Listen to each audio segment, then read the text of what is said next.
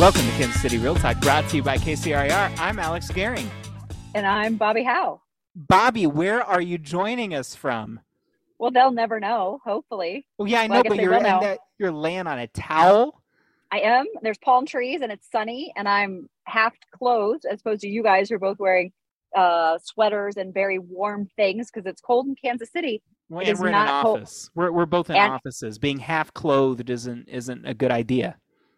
Well, I mean, I ha- I put on a top for you guys. You sh- you're welcome. Thanks so much. But I'm in Las Vegas, which now makes that entire thing. I had on a swimsuit top and I put a cover over it. Like I wasn't like half dressed like that in Vegas. Good lord. Oh, okay, got it, got it. we we are like 20 minutes off the strip. We are nowhere even near all the glitz and the glamour and all of that stuff, which is why there's grass and trees, pretty things Yeah. behind me. How hot So- is it? It's like 80. Oh, that's not bad at all. Oh my gosh. It's it was it's like every day is like low is in mid 60s, every day uh, high in the mid 80s. It's very just rinse and repeat every day. So Well, it's it's frigid here right now. Um, it's like a a uh, fr- what what is the temperature? It's like sixty degrees or something. It's fine. It's not that. okay, well that's not actually frigid, but like yeah, the I'm lows. joking. I was getting like the the weather channel apps of like freeze warning through like Oh, 7 yeah. p.m. and I was like, oh, yeah, No, no, thank you. That's real. Yeah, we disconnected our hoses, and then I freaked out because the gas wasn't turned on at the rental. So- Oh God, that's the life. Well, that's the life. so what are you working on? What are you in? Is it so? You're what are you teaching with Mora? So I'm not with Mara right now. Um, that was It's just a guess. that was a, that was a, that was a very good guess. She's actually flying up to Omaha. I think she's speaking in Omaha this week. Uh, we were in New Jersey last week. We were teaching some uh, NAR leadership classes, uh, but I am currently in uh, Las Vegas for a job announcement that will be uh, public by the time this uh, podcast airs. So Ooh. Yes. Here's the funny thing that I'll let you guys into is uh, there's a conference that's happening out here, and I'm going to be announced at the conference. But there's an evening thing. The conference starts in the morning, but there's a reception and a dinner this evening. I'm going to know some of the people at the reception this evening. Some of our Kansas City friends are a part of this group that is out here. I can't tell them the reason why I'm here because it's going to be very obvious. Bobbi, why are you're not one of us? What are you doing here? And I'm just going to say, I'm a speaker. Make sure you show up tomorrow, which is true because I will get on stage and speak at some point tomorrow, but it's really not the reason that I'm here. So, to my friends, if you're listening to this, I'm sorry for the deception that I'm about to pull on you in a few hours this evening. So, You're so covert. You're. I am. mean, yeah. Wow. You're like Well, a they were- spy. People are going to think you're a KW spy. I know that's what we were joking about at lunch today was people are going to think I'm a spy uh, working the room this evening. Maybe I am, maybe I'm not, but we'll see. So, I love it. Well, congratulations on advance in you. advance uh, of Yep, your thank you. announcement. Um, and uh, that's exciting. I'm sure we'll talk more about that at some point. Well, hey, sure we. I wanted to tell you that uh, I, we were at the Kansas conference uh, Yep. a couple of weeks ago. It, it was a great conference, and one of the speakers that we had uh, was Dr. Stan Longhofer, and uh, we have him come out to do our uh, roundtable discussion, uh, our economic roundtable discussion on a regular basis, and then he builds out a report uh, every year uh, reflecting. Uh, the findings of that roundtable. Um, and this is probably my sixth year participating in that roundtable discussion, uh, and it is always uh, very interesting, um, and uh, I, I get a lot out of it. Uh, but the report is always great too. And what's really exciting is we get to have him as our guest on the podcast today. Um, and so, pretty awesome. He's with the Wichita State University um, Center for Real Estate, um, and he's uh, an economist. So, uh, kind of a different perspective from Lawrence Yun because he's more local, um, and uh, and it's all built on insights from local roundtables. So, very cool stuff. I'm excited to have him. I'm I'm excited to have Stan on as well because uh, this is what we all want to know. What's what's I you know, I'm looking at maybe buying a house now or in the next 6 months and those these are the questions that keep my husband keeps asking me, you know, what's everything going to look like next week? What's everything going to look like next Yep. month? What's everything going to look like six months from now?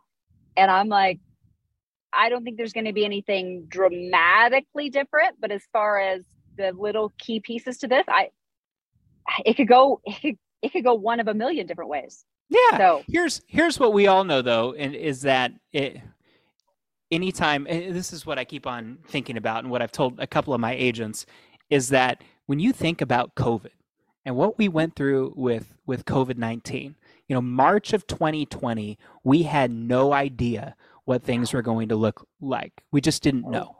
And then 2 months later, we were in the midst of the most hectic real estate market that most of us have probably ever experienced or ever will experience. Yep. That's the reality. So we went from an immense uncertainty to people, despite there still being remaining uncertainty, people making the biggest investment of their lives. And it, it took cutting through that uncertainty, giving some kind of solidarity, and it worked. Um, now, so that was probably the most like traumatic experience that a collective group of people would uh, ha- have has ever gone through, right? That we all experience that as a human collective. I don't know of many things like that uh, in in history, um, and we still came out of it really strong. And you know what else? It, interest rates were low during that time, and you look at it, and the buyer satisfaction was not very great. Interest rates are not the only reason to buy a house; they just aren't. It they're not it's not the only driver there's so many reasons why people have to buy houses and interest rates are I, I was on the plane when I was on my way to um, New Jersey last week. There was a row of three gentlemen behind me, and they're not in real estate, but they were talking about the housing market. And one person was giving an example of, you know, this time six months ago, a $500,000 house with a 3% interest rate, this would be your monthly payment. Now, this is your monthly payment now at, you know, a half million dollars at 7% and just the dramatic increase between the two, which we all know the math to that. But then what they said is housing prices are going to have to crash in order to sustain this. And I just started giggling to myself because no, is if we go back and we go back to data that we've had whenever we had Lawrence Yun on before, if we go back to the last six major recessions that our economy has had, housing prices have always grown during a recession, except for 2008, which that housing crash caused the recession, not the other way around. So, no, dear friends, I know you're really sad interest rates are going up, but that does not mean that housing prices have to crash when historically they've told us it's exactly the opposite. So, um, I, you know, I just found that whole thing to be interesting, just listening like a little fly on the wall, but I was like, I wasn't invested enough into it to correct the gentleman because I probably have been a, would have been mansplained, Alex. I'm sure I would have. But So- the, and that's the uncertainty that we're all that we all have to figure Yeah. out a way to cut through. That is our job. That is our Mhm. singular job right now is to help the public understand. I mean, we- we're their trusted advisors. You can't rely on the media to to really explain what's going on. Well, I'm sure we'll talk more about all of this with uh, with Stan, uh, and Yep. I'm really excited about that. Um, do you have a do you have a book bit today? I brought a book bit with me all the way to Las Vegas. oh sir. my gosh! Wow, is it about gambling? You know what? It probably should have been. Now that I think about it, I probably should have picked one about gambling. I did not pick one about gambling. My oh, we got we got an intro. We got to do a Oh, Bobbi's book bit. Do Bobbi's book bit.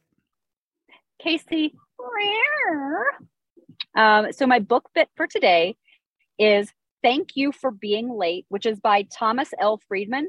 This is a book I initially heard about like seven years ago, and I wanted to read it then, and then I lost it was on a Facebook post. Somebody was talking about it, and I could never go back and find that Facebook post.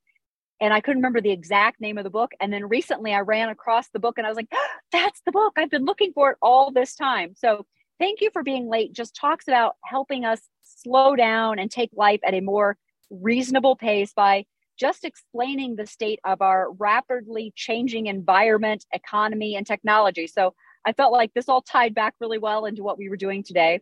Um, and my quote from the book is Today, our social media experiences are designed in a way that favors broadcasting over engagements, post over discussions, shallow conversations over deep conversations. Oh, shallow comments over deep conversations. And that just that really resonated with me in the book because it really does just feel like everything is just these little blips and we don't really want to go too deep when when we go deep someone's arguing with you and i'm not going to deal with that and we just we all want likes but we don't want to actual engage with other people so my three lessons from the book is number one is technology is accelerating exponentially and changing the world before our eyes.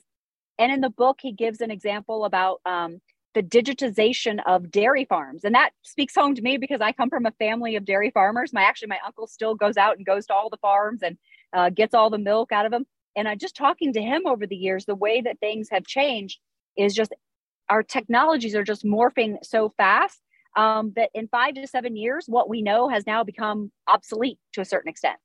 And then lesson number two in the book is market globalization has given us a vast world with instant connections.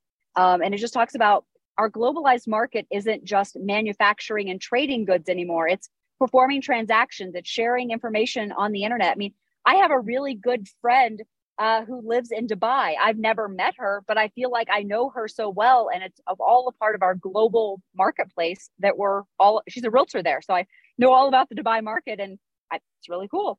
Um, my third lesson from the book is we face dangers of climate change, but we can use our rapidly changing world to solve problems in ways we never could before. And it just talks to something in this section of the book about technology and globalization give everyone access to the internet which allows us to work together to handle changes and make decisions about the future, and that we should use these things for our good. And so the book's just about slowing down and understanding how fast our world's changing. So that's my book bit. Thank you for being late by Thomas Friedman. I love it. Yay. Now I think it's time to late, go. Though. Yeah. It, you, you were not one minute late today and we were not going to call you out for that. Nope. was it? Nope. That didn't, that didn't happen at all. Oh, I'm never late. All right, never. let's go get Stan. Welcome back to Kansas City Real Talk, brought to you by KCRAR. Bobbi and I are here with Stan Longhofer. Stan, how are you today? I'm doing great. It's a beautiful day here. It is well. It ended up okay. It was a little cold here this morning, but not as cold as it's going to be tomorrow morning. I love football weather and it's even after the game yesterday. I still love football weather, and so uh, it is quintessential football weather, isn't it? Yeah, yeah, yeah. yeah very. Do you good. still love football though after yesterday's game? Yes, I do. I yes, I do. I uh, you know, it's it's always sad when the Chiefs do not come out on top, but you know. Mm-hmm. I grew up in the 1970s. I, uh, when I became a Chiefs fan, Todd Blackledge was the was the draft pick that we made instead of John Elway and go through mm-hmm. the entire list. Yeah. And um, and so I, I, I, am a a long suffering Chiefs fan, and uh, it's it's I'm still adapting to this sense that there's a minute left. Oh sure, we're gonna yeah. win. Okay, good. Yeah, uh, that I'm used to growing. I grew up in a time when it was okay, so we're ahead by 21 points and there's three minutes left. Could we still lose it? mm-hmm. Yep. Well, I've got a question that kind of relates to football because I, I, have noticed uh, here with with a loss uh, that it, it impacts the way, and this was true last year too. Anytime we lose, I feel like it impacts the peop- the way that people come to work. It oh, impacts yeah. the way that people behave for that entire week whether they were at the game in person or whether they watched it on TV. So I'm curious if you've ever, or, or if you know of any studies on the economic impact, uh, not in terms of like, you know, Super Bowl activity and all this kind of stuff, but just the economic impact of the way people feel after a, a sporting loss or a sporting win. Well, you know, I, am not aware of that, although I wouldn't surprise me. We actually had a colleague here, Marty Perline, who, who one of his specialties was sports economics and, and did research in those areas. So I'll, I'll have to ask Marty, but it's not necessarily obvious how that economic activity would go because, you know, you're sad, you're frustrated, so you go out and you get a lot of comfort food, right? So maybe people go out and go on a spending splurge uh, when there's a, a, a, a, game loss like that. Um, so I, I, am taking it with the I'd much rather lose this week than lose in January when we play them. There we go. That's right. That's right. Well, that's how we all had to had to think last year. That's for sure. Stan, let's talk a little bit about, you know, some of your predictions for the Kansas City market in 2023 and how does that compare to the state of Kansas as a whole? Well, in some ways, Kansas City is looks an awful lot like the state of Kansas as a whole, and part of that is because Kansas City, even if you just take the Kansas side of the Kansas City metro area, it makes up a big, big chunk of the state. And so, but that being said, most of the large markets across the state look very, very similar. And I think the real key thing to keep in mind um, right now with, with what we're seeing and the uncertainty that we have about rising mortgage rates and will we have a recession and all of these things is that the market that we were in for the last two years was so absolutely unreal that it can't be used as a base of comparison as we move forward. Um, prior to the pandemic, the Kansas City market, I think, was sitting with roughly on average about 7,500 homes that were actively available for sale at that point in time.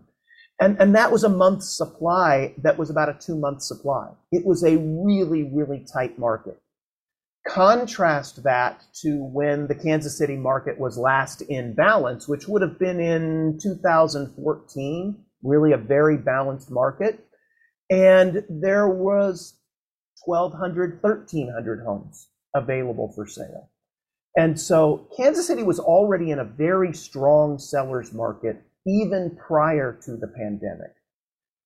And then what happened during the pandemic, if you'll recall, we, we actually forecast that sales would decline after the, you know, in, in, for our 2021 forecast. We thought that demand was uh, going to soften because of all the shutdowns and the economic fallout that we would have from all of that. Well, it turned out that I think five things happened that, that became a perfect storm. Number one, the people who were most likely to be home buyers were not, didn't actually lose their jobs. Uh, they were able to pivot, work from home. And so while we were fearful about a lot of layoffs, the layoffs that happened, and there were a lot, they tended to happen to the side of the of the housing market that tends to rent as opposed to buy. Um, at the same time, we all received stimulus checks, whether we lost our jobs or not. Everybody got multiple rounds of stimulus from the federal government. But because of the shutdowns, we couldn't go spend it. We couldn't go out and uh, spend money at restaurants. We couldn't go traveling. We couldn't, some of the things we wanted to buy, we couldn't buy because of supply chains disruptions. And so households got their balance sheets in the best shape that they've been in decades. And then you couple that with the fact that we were all sitting around looking at our own four walls a lot more than we normally do. And I think people got some cabin fever.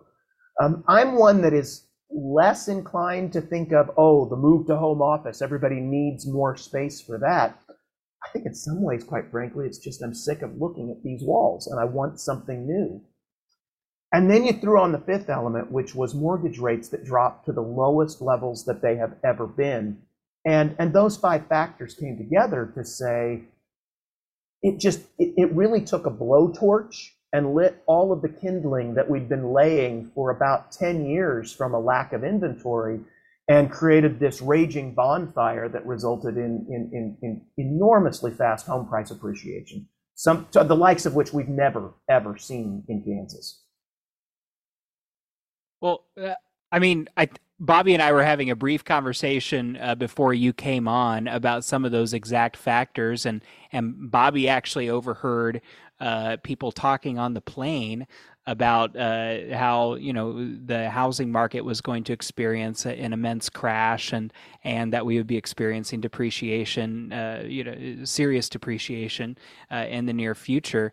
Um, and if you, uh, if you had to advise an agent, we have to be careful about how we talk about these kind of predictions as agents, right? We we don't want to we don't want to completely be dismissive of the uh, and, and, and promise that values will continue to increase, right? We can't do that. that that's no. against license law in the state of Kansas, right? right? Probably the state of Missouri too.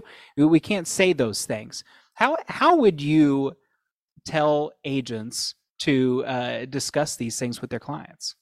Well, the first thing I'd tell them to do is to go down to the KCRAR office and pick up a copy of the housing forecast and give that to their agents. And I know the folks over at the office would love it. Take a box, take two. I love they it. really are great in order to use in listing presentations and in other information. And it what it does is it provides you with an outside voice. So it's not you as an agent saying, here's what is going to happen in the market here is what the economist who looks at these things all the time, here's what his predictions are. Now, we all know economists are wrong all the time, but at least you have something that's an outside resource to give. Um, why do I think that prediction of a, of a crash in home prices is wrong? Well, sometimes we see something that blows up like we saw home prices blow up, and we think it must be a bubble, and therefore it's going to pop and everything's going to collapse. But just because home prices literally exploded over the last two years, and it was, it was, it was incredible home price appreciation, does not mean that that was by definition a bubble. You have to go back and look at fundamentals. What caused those home prices to, to appreciate like that? In a bubble world, it really tends to be driven by everybody thinking that somebody else will pay a higher price. That, you know, it's the greater fool theory. Well, I think prices are too high, but they're going to keep going up. And so therefore somebody else will buy it and I'll get out of here before it all falls apart. Again, prior to the pandemic, we were sitting with around a two month supply of homes available for sale. We normally think of a balanced market as being between a four and a six month supply. And, and Kansas City is a market where that, that benchmark really has been true over a long period of time. We've been asking the question how are realtors finding homes to sell? And we were in a strong seller's market even before all of the stimulus that came. So the reason home prices exploded during the pandemic is because of those five factors we talked about, but on their own, they wouldn't have caused it. It is because we didn't have any inventory to begin with. And so as we come out of the, the, the, the outrageous stimulus that we had, and, and as demand softens, and, and make no mistake, demand has softened tremendously since six months ago, a year ago, that doesn't alleviate the supply issues that we have. And so, from that level, it's hard to imagine a circumstance where we will flip over into a buyer's market where buyers have so much leverage that they will be driving prices down.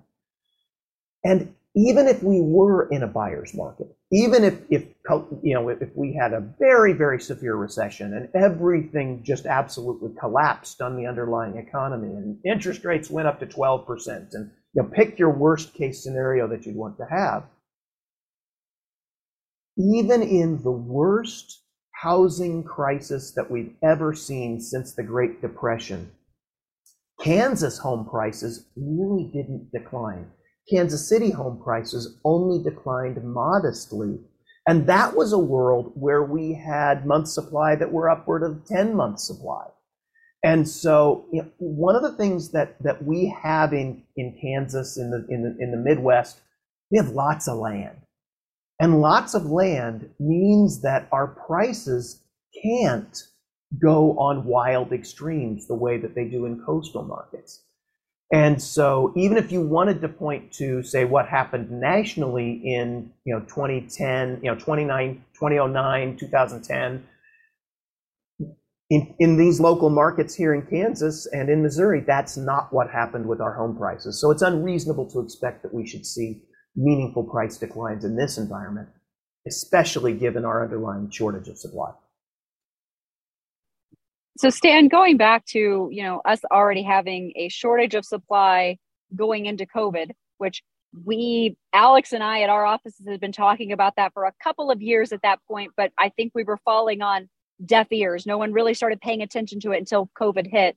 Do you have any reasons for the severe shortage of housing we had headed into covid and then where it really just all came to a head? Well ultimately, it's a consequence, I think, of two things. Number one, we just haven't been building enough homes ever since 2008. Um, and so we're, we're working on 15 years now of, of insufficient new housing stock being added. And even with all the apartments that have been added, you know, which uh, you know, obviously there are choices. People can own a single single family home, they can buy a condo, they can own a single family, they can rent. Even with all of that, we simply haven't been building enough homes. And there are lots of reasons for that. Um, one of the challenges is that in the wake of the financial crisis, existing home prices were essentially flat for about four or five years. They just it bounced up and down, but there was no meaningful appreciation. At the same time, new home construction costs kept going up. And so the value proposition between a new home and an existing home got worse and worse and worse. And so buyers just kept eating into the existing home inventory which is part of what led to those those shortages that we had. Um, once we finally got to a place where home price appreciation began again, um, picking up again in in say 2000, real, really 2014, when we started to see some positive appreciation, the market was balanced again. Um, it was starting to make a difference. We were starting to see some new home construction that was picking up a little bit, but not at a pace that would would resolve the issues we we really need to build for you know, three, four, five years substantially more homes than we're building right now. And so it, it's it, took us a long time to get into this problem. It's going to take us a long time ultimately to get out of it. Now, our forecast is that home price appreciation is going to slow dramatically next year. But our forecast of 5.5% for the Kansas City market if we hadn't had the last two years, we'd said, hey, that's great. That's really good, solid home price appreciation for the Kansas City area. Um, and again, that's just reflecting the shortage of inventory. And we need several more years of that because over the COVID period, uh, home price, I'm sorry, over the COVID period, new home construction became even more expensive. And so it's still a challenge to be able to build and add inventory that's, going to meet the needs of the broad sectors of the market. Stan, I'm going to jump in with one more question, just sure. real quick. I'm cutting off Alex, and he's mad at me, and it's okay. He can deal with it. Um, is you talked about a decline in home appreciation. Is that the same as a decline in home values? And for those people who do not know the difference between the two, can you talk about that a little bit? Yeah. So we often talk about home price appreciation. You know, last year, Kansas City area home prices rose by 15.8%. That's an apples to apples measure of home price appreciation, meaning that on average, an individual home's value increased by more than 15%. If that appreciation rate slows down to 5.5%, home values are still going up, they're just not going up at this, you know, supersonic rate that they were going up before. And so just because home price appreciation is slowing doesn't mean home prices will fall. I keep hearing people say that, that they interchange the two, and I'm like, they're not the same concept. And I try to, I talk in circles, you say it much better. So well, uh, it, it is confusing. There's, it, you know, you do tend to, when you start to see the line going down, sometimes you forget that going down is just coming back into a more normal level, and it doesn't mean that it's gone negative. And, and with home price appreciation, what you dislike is seeing it go to zero or negative.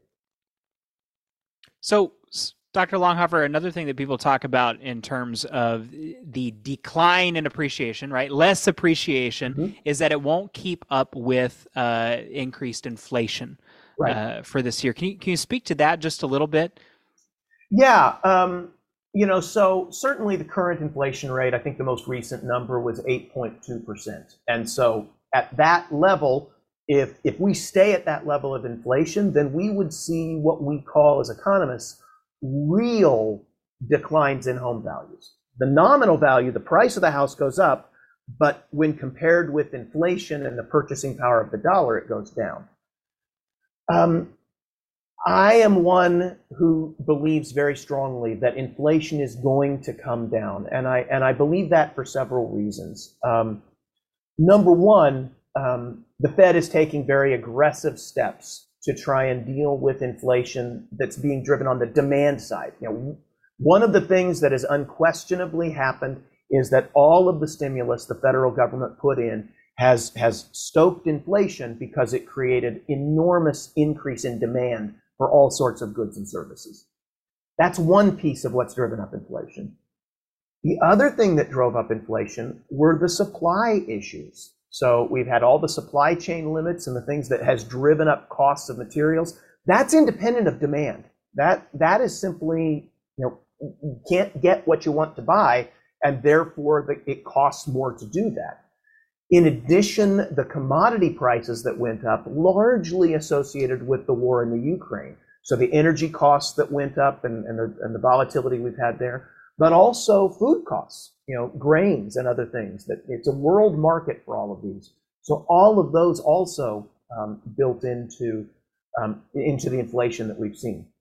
Well, the supply chain issues and the commodity volatility that we see, those will resolve themselves over time. They, they have taken longer than we, we wished, but, but those are things that will ultimately resolve.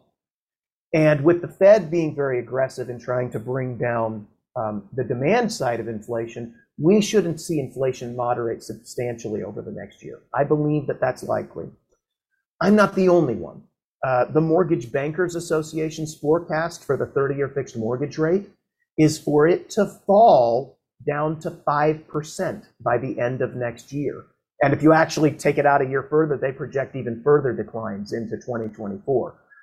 Um, that's only consistent. That can only happen if underlying inflation uh, declines because right now, if, if, if long term inflation is going to be at an 8% rate, then lending money at 7% means you're losing. With every dollar you lend somebody, you're getting paid back a dollar that less than a dollar with what you're getting.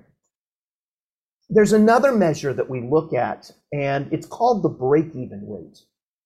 And it really is a measure of in treasury securities and the interest rate that people, um, the interest that people receive from lending money to the US government and there are two types of these treasury securities. One of them is a traditional loan, a traditional bond, and essentially the dollars that you get paid back with that, you have to build in a premium for inflation because you know that inflation will erode your purchasing power in the future. But there's also a version of this that's called the Treasury Inflation Protected Security. And essentially it works like this. You put in, you lend money to the federal government, and at the end of the year, based on actual inflation that occurred, they increase the size of that loan. So they pay you back more money to compensate you for the inflation. What we do as economists is we look at the difference between the interest rates of those two. One of them you're protected from inflation, one of them you're not. And that difference in interest rates really is a measure of what financial markets believe inflation will be in the future. It's very much like the Vegas line, okay, for, for sporting events. The Vegas line is simply trying to balance the money of people who bet for the Chiefs and the money of people who bet against the Chiefs. And so when you look at that Vegas line, it represents the collective wisdom of everybody who's betting large amounts of money Similarly, this break even rate, as we call it, is reflecting the collective wisdom of financial investors who are betting literally billions and billions of dollars on what will happen with interest rates in the future. Well, right now, the five year break even rate, so the average expected inflation over the next five years, is right around 2.6%. So investors who are putting, again, literally billions of dollars on the line for this are betting on average that inflation is going to come down in the coming years. And so I, I don't try and beat the, the, beat the Vegas line. I don't try and beat Wall Street investors. I take what they give me as the best indication of what's going to happen going forward. So that was a very long-winded explanation of saying I think interest rates, ha- in, inflation has to come down, and so as a result, if we end up with, say, 2.5% inflation with 5.5% uh, home price appreciation, then that's a 3% real gain in housing values, which I think is consistent with, with what we should see in this market. So I've got a question that, that might become fairly convoluted, but um, economists will never do that to you. well, so we had such low interest rates for so long, and and I'm not an economist, mm-hmm. but one concern that Bobbi's like, no, Alex is not an economist. But one, one concern that I guess I have is that when we were lending money at such a low rate, and now the rates are as high as they are, uh, I mean, the banks were selling, you know, liabilities right for mm-hmm. themselves if they took on a, a, lot of liability at those lower rates what what is the possible impact of that uh, you know long term on the banks is there risk that they took on i mean not that they had a choice but is there risk to the banks uh, mm-hmm. with uh, increases in rates like like these well certainly one of the things that happens with um, with mortgages. A mortgage is a long-term asset for a financial institution, right? And so when I lend at a fixed rate of 3%, and then market interest rates go up to 7%, they if they wanted to go sell that, if they wanted to sell it to another investor, that other investor says, I can take my money and I can go earn 7% by doing somewhere else.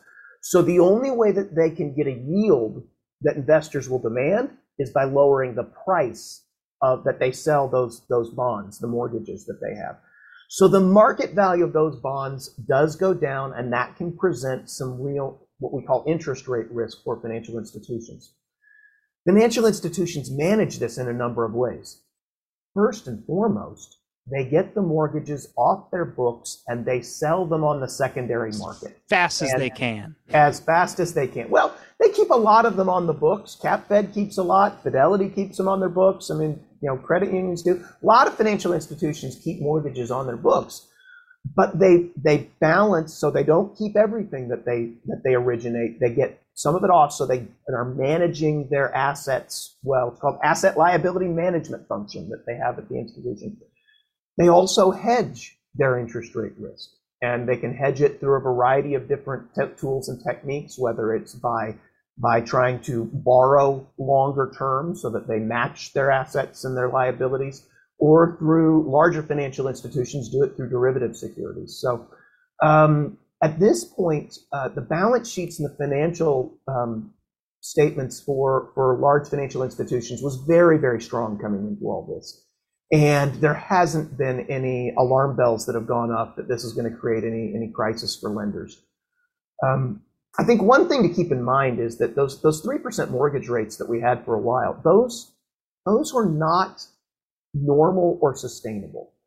Um, if you think about you know just normal people who would want to lend money to you, um, they have to receive compensation for, for that in several ways. Number one, if I'm going to give up consumption today and wait and get consumption in the future. That's what I'm doing, right? I'm, I'm, giving up money today so that I can have the money to buy stuff in the future.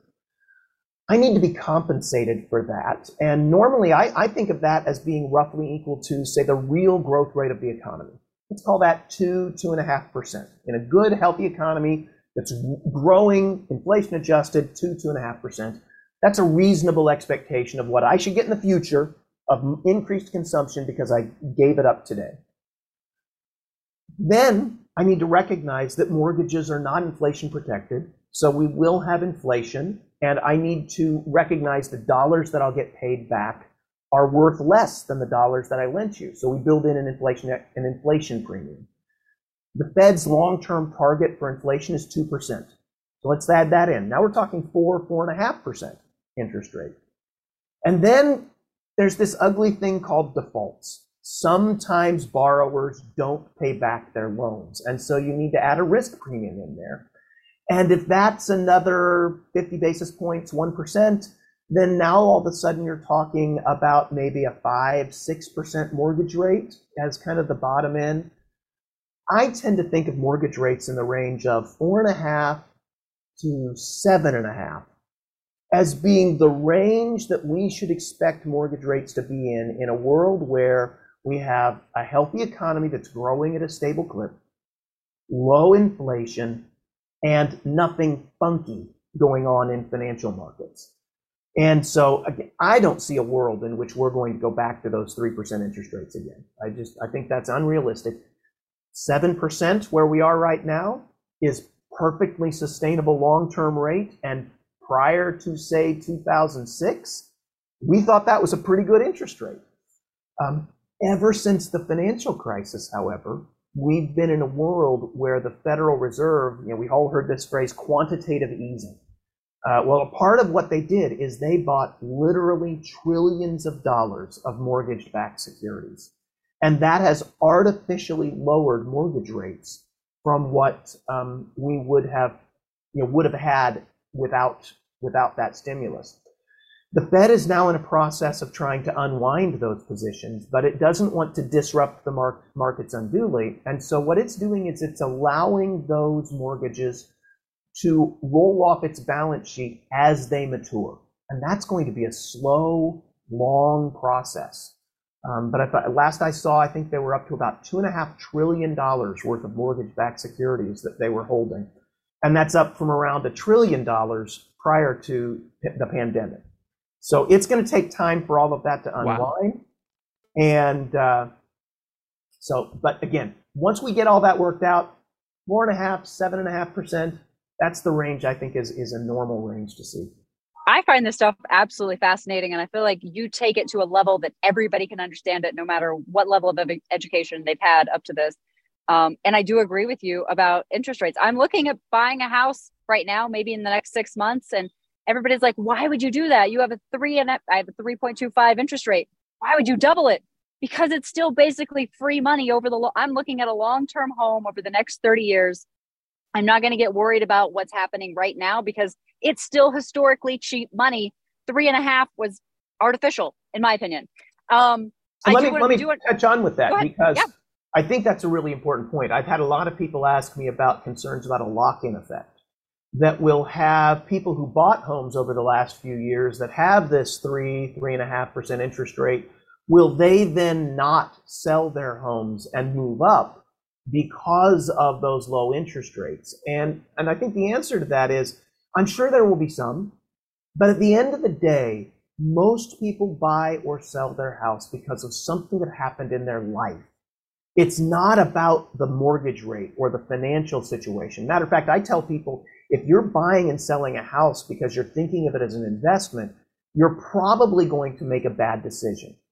Buy or sell a primary residence. I'm talking about what the house you're going to live in because it is the right situation for you and your family. And then if you do it based on that, the financial investment side of it will take care of itself over time. And so w- when you think of it that way, people are still going to have children. They're still going to have kids that grow up and move out of the house. They're still going to get married. They're going to get new jobs. They're going to get divorced. They're going to decide that they want to downsize.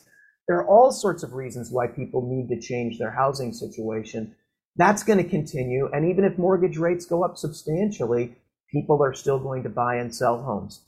They did it in the early 1980s, even though they had those great low mortgage rates from the early 70s my mom got into real estate in the 80s. So I grew up with those 18% interest rates. They don't scare me at all. And, you know, it's funny early on, you were talking about some of the reasons why people were buying houses during COVID was because they were sick of the same four walls. Well, I feel like I have long term COVID in my house because now I'm finally sick of my four walls and like, you know what? Now we've come out the other side. I'm ready to move on. But so the last question we ask all of our guests is what else? What else should we be talking about? What else should we have asked you? What else do you want to end with? Well, I think you know one of the things that I hear about is is home buyers, prospective home buyers that are thinking, oh well, you know, house prices are going to collapse, and therefore I'm going to wait, and then I'm going to get this great deal. I just don't see that happening. And so again, if it's the right time for you in your personal life to be buying, never try and time a real estate market. Just go in and do the transaction. Yeah, maybe rates will come down, then refinance when rates come down but I don't think it's realistic to think that if you only wait six months or a year, that somehow you're going to get a great steal on a house because the fundamentals point to a continuing seller's market.